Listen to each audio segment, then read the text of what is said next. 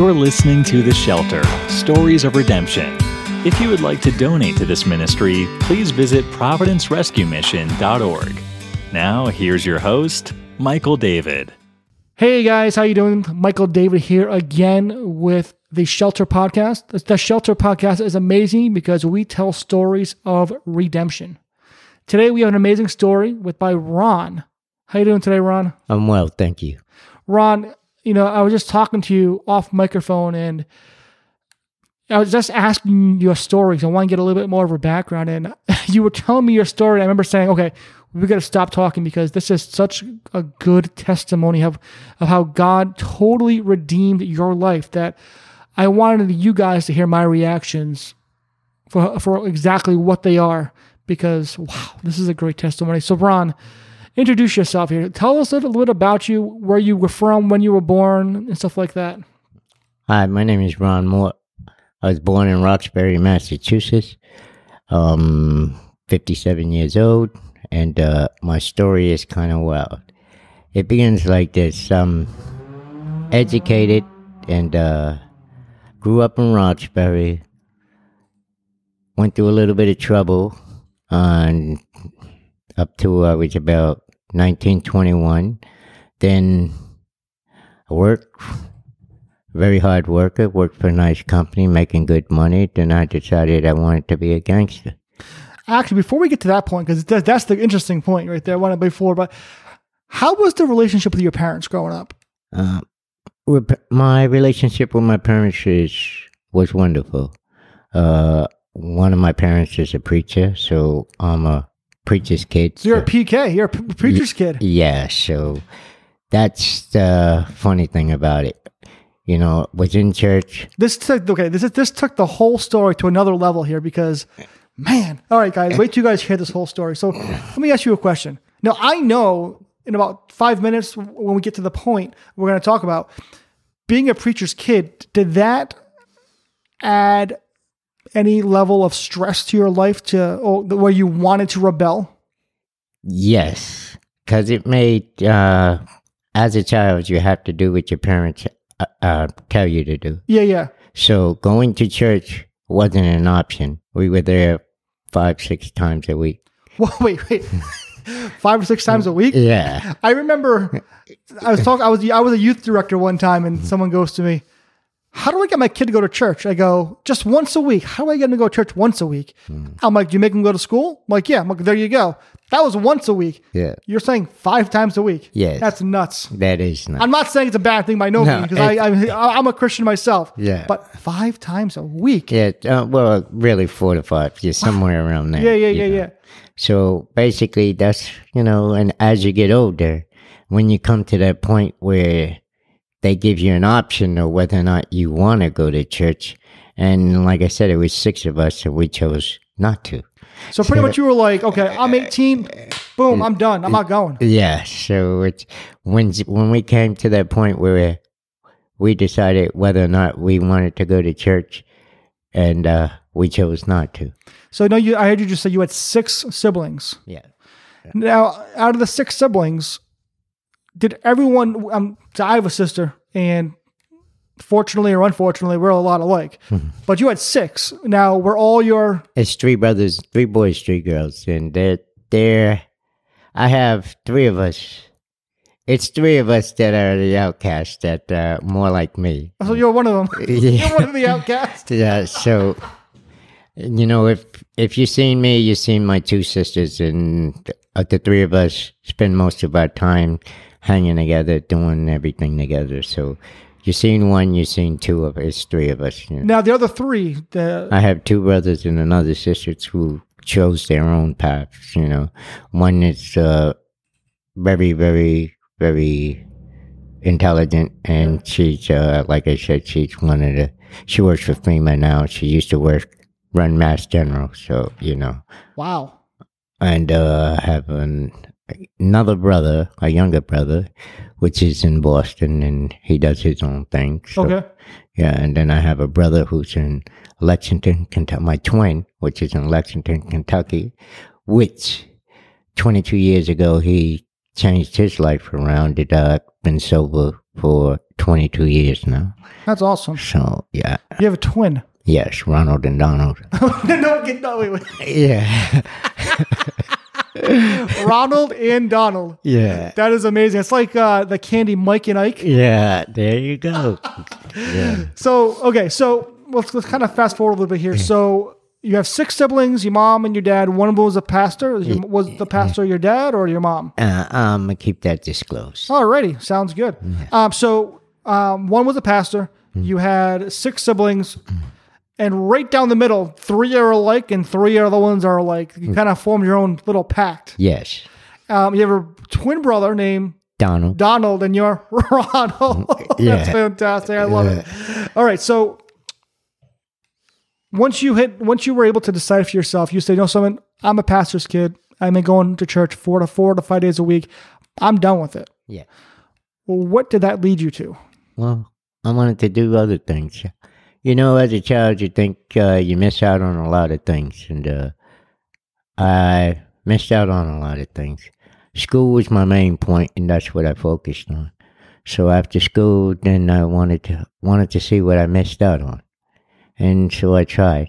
You know, I tried the street life, and I liked it, and I enjoyed it. You know, what do you mean by the street life? The street life, the stuff that you're not supposed to do, hang on the corners and do. Listen, all I'm from the whitest picket fence, the whitest picket fence neighborhood you can do. Like every house, white picket fence. Okay. So when you say the street life, I'm like, okay, playing basketball or something. The street life, hanging on corners, drinking beer, trying other substances and stuff like that. Yeah. That's the life that, you know, you think you missed out on something. So I thought I missed out on something. So I wanted to try it. Yeah. Now, how old were you when all this started going down? I think after school, that put me about 19, 20 years of age. Okay. Yeah. And so, you know, like I was saying, at that age, I started a family, had a couple of kids, and had a really good job. But I was fascinated by the street life, and I chose that for a while. And then it took me on some adventures. Can I speak of those? Absolutely. Okay, so I think back in 84, 85, I started my career as being a delinquent, and you know, ended up in the penitentiary and did a 5-year federal bid, and came out and wanted to, and the life was still in my head, so I tried to do it again. So what caused you to get into the penitentiary? Possession of drugs, possession of firearms, things like that, you know. So I come out, and I was being harassed by the police because they know who I was and everything. So I tried a geographical cure. So I left Massachusetts in 89, moved to Kentucky, got to Kentucky, and thought that they say wherever you go, you take yourself with you. So I was in Kentucky for a while. Now, does that mean your problems follow you? No, I was my problem. Didn't know it then. But I thought I can do the same things that I did in Mass in Kentucky. So I started selling drugs again, and next thing you know, I end up in a penitentiary again for another 5 years. Come out of the penitentiary and wanted to do the same thing again. But then I decided this isn't the life that I wanted to live. So I went into recovery in 1999. Started recovery program. Can I name the place? Sure. I went to The Healing Place in Louisville, Kentucky. Stayed there for a year. Became an honor system staff there. Also taught recovery and alcohol there in Louisville. And changed my life around. So it's about a whole year. Met a nice lady. Decided to get married. Was married for 14 years. 14 years? Was it happy years? I thought they were. Yeah. Yeah, so like I said, you know, and then after 14 years, 2014, I went through a divorce. It hit me hard. And from that point there, I picked up drinking instead of relying on God or calling a sponsor or calling anyone. I decided to drink. And that one drink took me 6 years up to last year in order to get myself together, to give me the clarity that I needed. I got to ask you a question because, I remember we were talking off microphone before we first started. Yes. I was saying, you sound so educated. You're a very smart man. Well, I appreciate that. You're not like me. You're not a dummy like I am, but you're a smart man. And you were telling me before that you managed multiple locations of McDonald's, multiple liquor stores. You can't be a dummy and have to be in charge of numbers, ordering, and manage people. You have to have a head on your shoulders. Yes. So I have to ask you, and this is when I actually stopped the conversation. I said, we have to talk on microphone about this.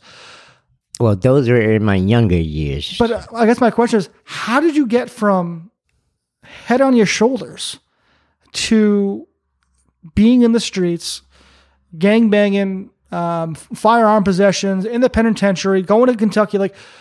And you were a pastor's kid. That was the shocking part, because when you told me that you were a pastor's kid and to top it all off, I was like, wow, this just took a totally different turn than it was like watching a movie and he threw the pastor's kid remark and I was like, whoa, didn't see that coming. Yeah. How did you get from being a pastor's kid, managing these stores, being successful, well off financially, to being in prison? It's the life I chose, nothing lasts forever. I mean, in the streets, it's what you do, if it's illegal, it's going to come to an end. Did you know at the time what you were doing was wrong? Yes. Now, were you kind of living a life where it's Christianity has been forced on me so much that I don't care. I just want to be part of this. No, for me, I left all that alone a long time ago. Really? Okay. Once I made the choice not to go to church and do all of that, all that was history. I left God alone, and I became my own God at that point. So I took things as I did, anything that I did, I had power. That's the way I put it.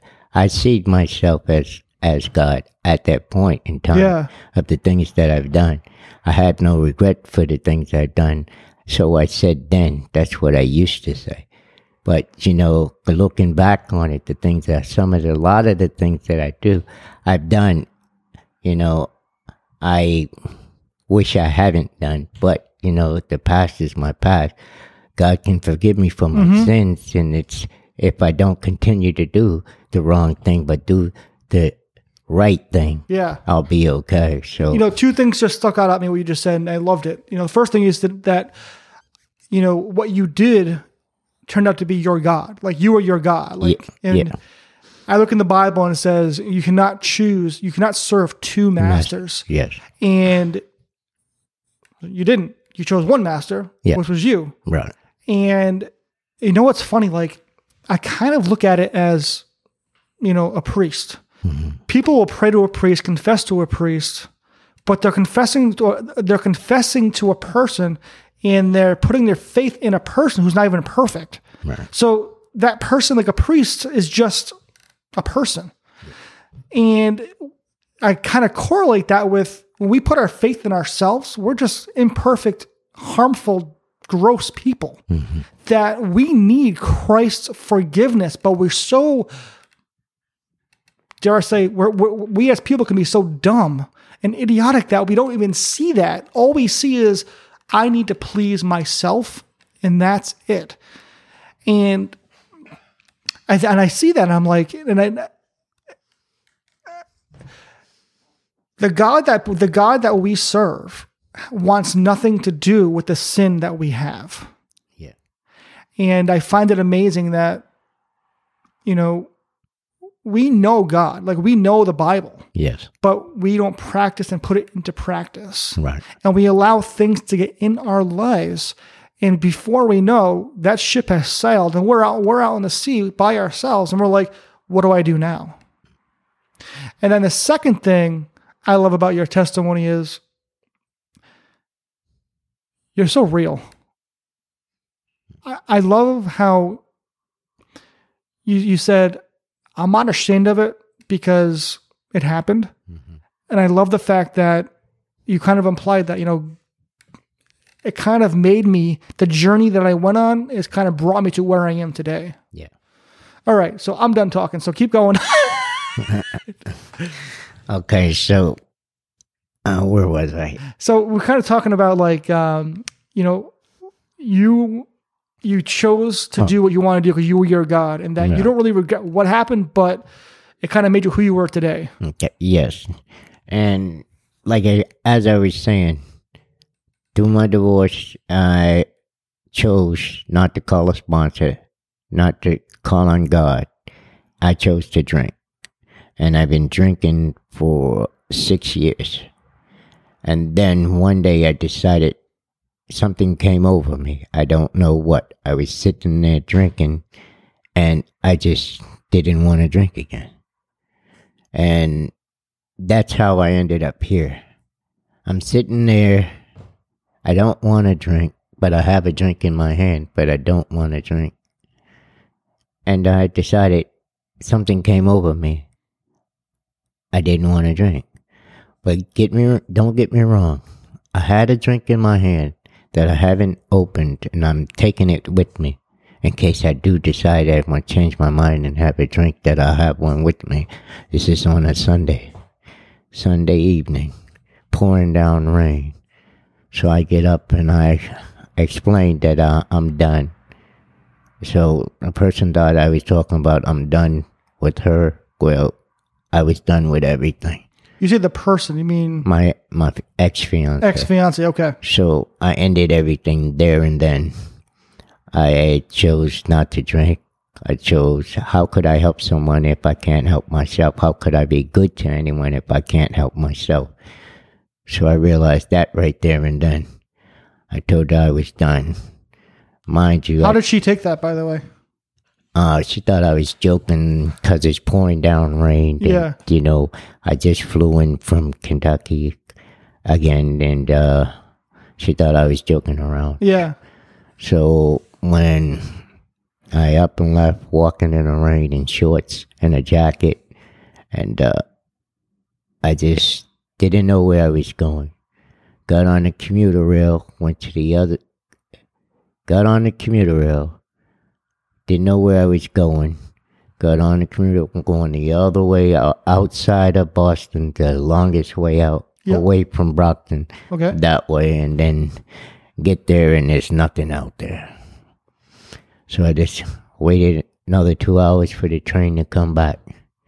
Got on the train, went into Boston. As I'm in the train station, I hear, commuter rail going to Providence, Rhode Island. Something told me to get on that train. So I got on that train.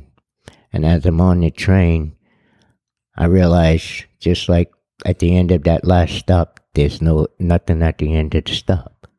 So I got on my phone and asked any shelter in Providence, Rhode Island, and they popped up Providence Rescue Mission. So I gave them a call and asked them if they had available bed. And they said, yes, they do. They said, am I in Providence? I said, no, I'm heading towards Providence. So they gave me the address to the place. So I got to Providence a couple hours later, and next thing you know, it's pouring down rain. They told me what bus to get on. So I'm standing at the bus stop, waiting and waiting and waiting, and no bus comes. Happen to walk over to the sign, and it says last bus is at 8:45. So I pick up the phone and call Rescue Mission again. And I asked them, hi, my name is Ron. I'm at the terminal. Can you guys pick me up? They said they don't do pickup. So it's pouring down rain. I'm standing in shorts and a jacket. So I figured, how am I going to get there? So I picked up my phone, Google, give me directions to Providence Rescue Mission. So I walked myself in the rain over to Providence Rescue Mission that night. No, you at the Providence bus stop near the mall? No, the one down, I don't know where I'm at, but you know. How far was it? It said 25 minutes on the. For a walk? Yeah. Do you walk 25 minutes? To get here. In the rain? Yeah. Crazy. And remember, in that walk, I still had that beer with me. You know, I haven't. So you had that beer all the way in Boston, all the way to the other outside of Boston, into Boston, all the way outside of. So I know something had came over me that I didn't want to drink, but I had it just in case. Just in case, and like I said, I had nowhere to go. I didn't know where I was going. And then as I started walking. And got closer to Providence Rescue Mission. As I looked at the numbers on Cranston Street and I seen I was closer to the rescue mission, I tossed the beer away. What made you toss that beer away, you think? I think it was my security blanket. Whether or not I was going to drink it or not, I don't know. I know I didn't. But I don't know. It was, I guess that's the one that drove me to get here. I don't know. By holding on to that, just made me remember what I was doing. What do I not want to do? And like I said, I had that one beer for hours and then, like I said, it's about 10 o'clock in the evening now, and I still had that beer. But as I got closer to the Providence Rescue Mission, I was looking at the numbers on trying to find the place. And I knew I was close. I threw the beer away. I come into the rescue mission. They sign me in. Okay, so I'm an overnight guest here. And I was only supposed to be here for one night. Because I was supposed to go stay with my daughter and work with my daughter and her husband. And the next morning I called them. And they had a death in the family on her husband's side, and I told him I'll be here for a couple of days, then I'll wait till you guys get settled. And something came over me. I did not want to leave the mission. I did not want to walk outside the mission gate. I had money in my pocket, and I knew if I left, I would take a drink. So I didn't. I stayed inside. One morning I got up and I happened to go to the front desk and asked them if they had a program. And they said yes. I said, you guys have a recovery program? They said yes. And the guy asked me, David said, would you like to join? I said yes. So he said, hang around for a few days, don't leave, and someone will get with you. And I did. I was fearful of leaving the property, period, because I knew I would drink again. And I had enough of what I've been getting. I had enough of drinking. I had enough. I just wanted it to end. I wanted things to change. So they asked me if I wanted to come in the program one day, and I said yes. Now, what program was this? This is the recovery program here at the Providence Rescue Mission. Great.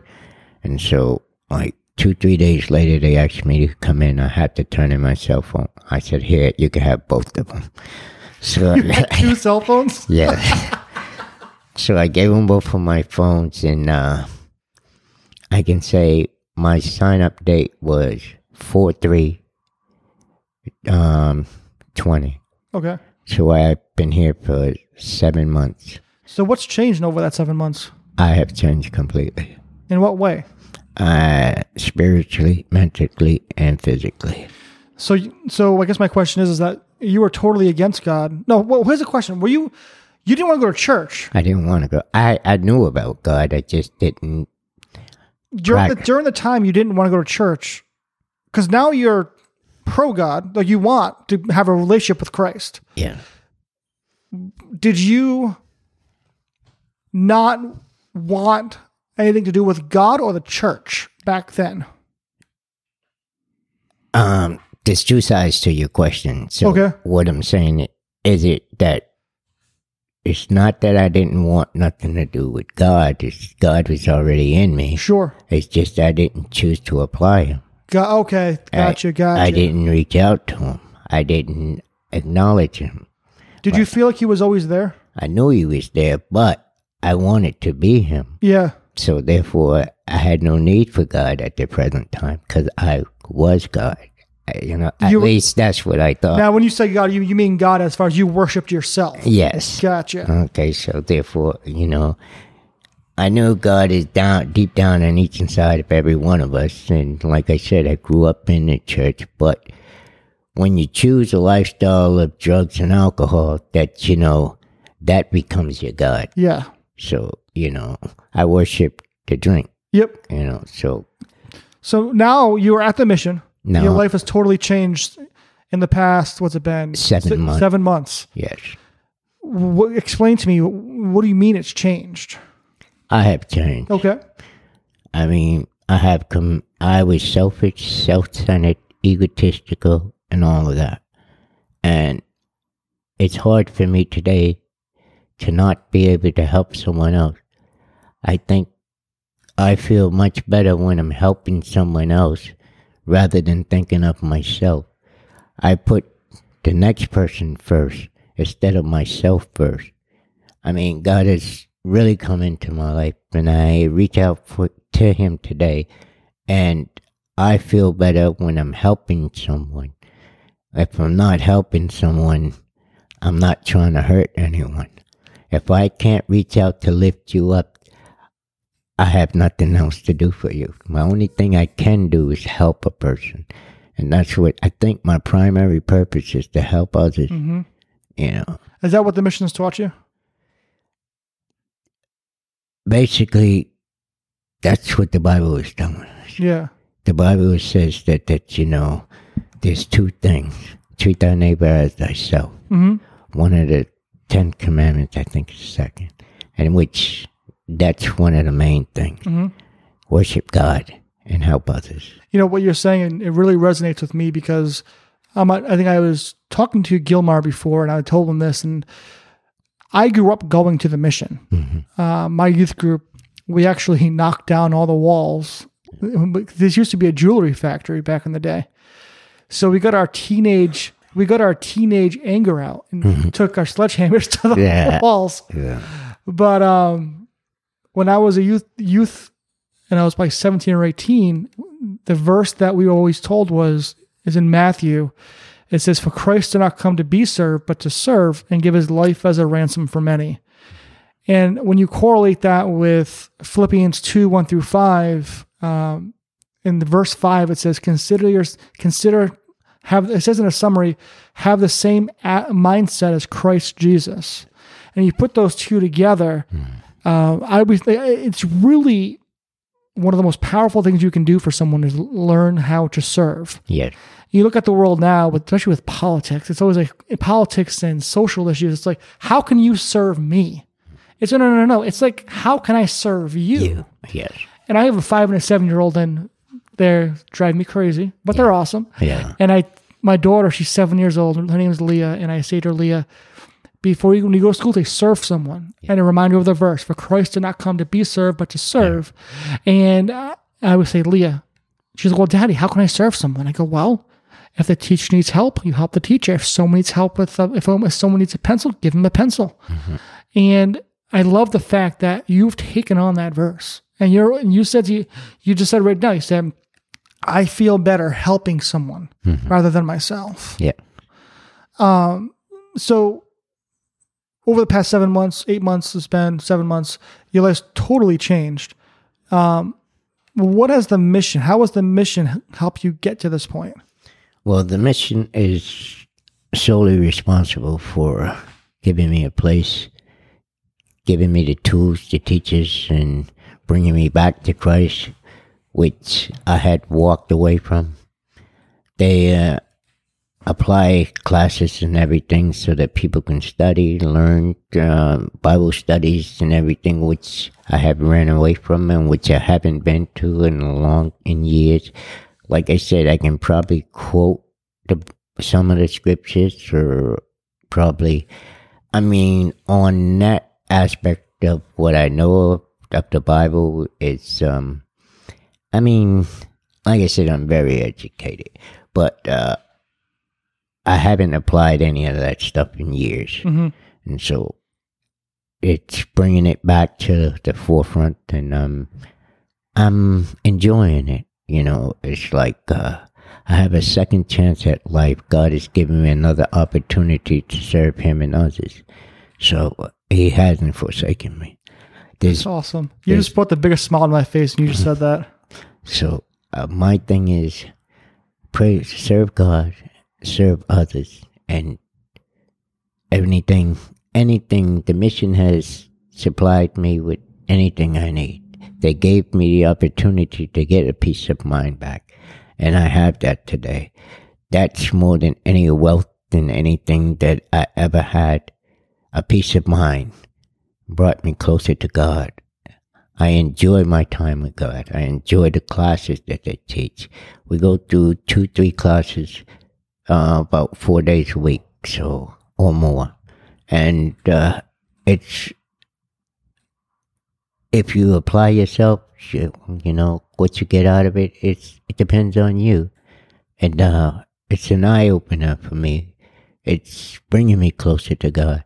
I look forward to the next class. I look forward to the teachers that they put together to bring this peace of mind, joy, and excitement. You know, I said I'm ecstatic when I'm looking, knowing that we're having a certain person teaching a class, because I'm looking forward to continuing to hear their message and hear their delivery of the Bible. And, and it helps me to apply it in my life, you know, and it's a wonderful thing. Like I said, I give praise to the mission for being here to help others, to do the things that they're doing. You know, it's a wonderful feeling to be a part of something that's bringing joy to so many different people. And it's also bringing joy to me for putting me in a position to be able to redeem myself, to rejuvenate my life with God and Christ and the Holy Spirit, and just to feel the love and give the love to others. It's a wonderful feeling. I mean, I can't really explain it, but I just enjoy doing it. I mean, if I can help you, that helps me, and it brings joy to me to see someone else with a smile on their face. Mm. And I'm just thankful for the mission to giving me a second chance at life, a second chance at Christ. So therefore, you know, I'm all questions and answers if you have them. But yeah, that's awesome. Yeah. So your story is amazing. Yeah. You know, the title of the podcast is The Shelter. Mm-hmm. And the subtitle is Stories of Redemption. Mm-hmm. Your story is literally the meaning of the podcast. Mm-hmm. And I remember when, you know, me and Sean were talking about, now Sean, as you guys know, is the director of the Providence Rescue Mission. We were talking about the podcast title, and I said The Shelter. And it, I don't know where the name came from. It was definitely a God thing, because I view Christ as my shelter. I go to him when I'm in need, or even when I'm not in need, when I just want someone to talk to. Yeah. And like, I think that's one of the biggest things as people need to learn in their faith, is that you just don't go to Christ when you need him. You go to Christ always. And, but specifically the shelter, mm-hmm. What I love about your story is God used the rescue mission as your shelter, mm-hmm. and to help deliver you to the Ron we have today. Yes. Well, guys, thank you so much. We have Ron here today. Ron, you're amazing. Well, thank you. Seriously, yeah. Your story is, it's just mind-blowing. Guys, as you guys know, the Providence Rescue Mission is 100% privately funded. If you ever want to give to the Providence Rescue Mission, go to the providencerescuemission.org. There you can donate to the Rescue Mission. And here's the thing. you know, when we bring people onto this podcast, we're not doing it to exploit or anything like that. We're doing it to show the power of Christ and how the power of Christ can bring someone from the lowest of lows to a relationship with him. And God also uses the rescue mission to make this happen. And the rescue mission does rely on private donations. We don't accept any money from the government or any of that nature. It's just from people like me and you. So please consider donating to the mission. But at the end of the day, to Christ be the glory. And thanks to people like Ron, you know, who just, I'm just smiling here because it's just an amazing story. But Ron, I want to thank you so much for coming on today and coming to tell your story on the shelter. Well, thank you for having me. All right, guys. Well, as I said, this is The Shelter, and we will see you next week with another great story of redemption.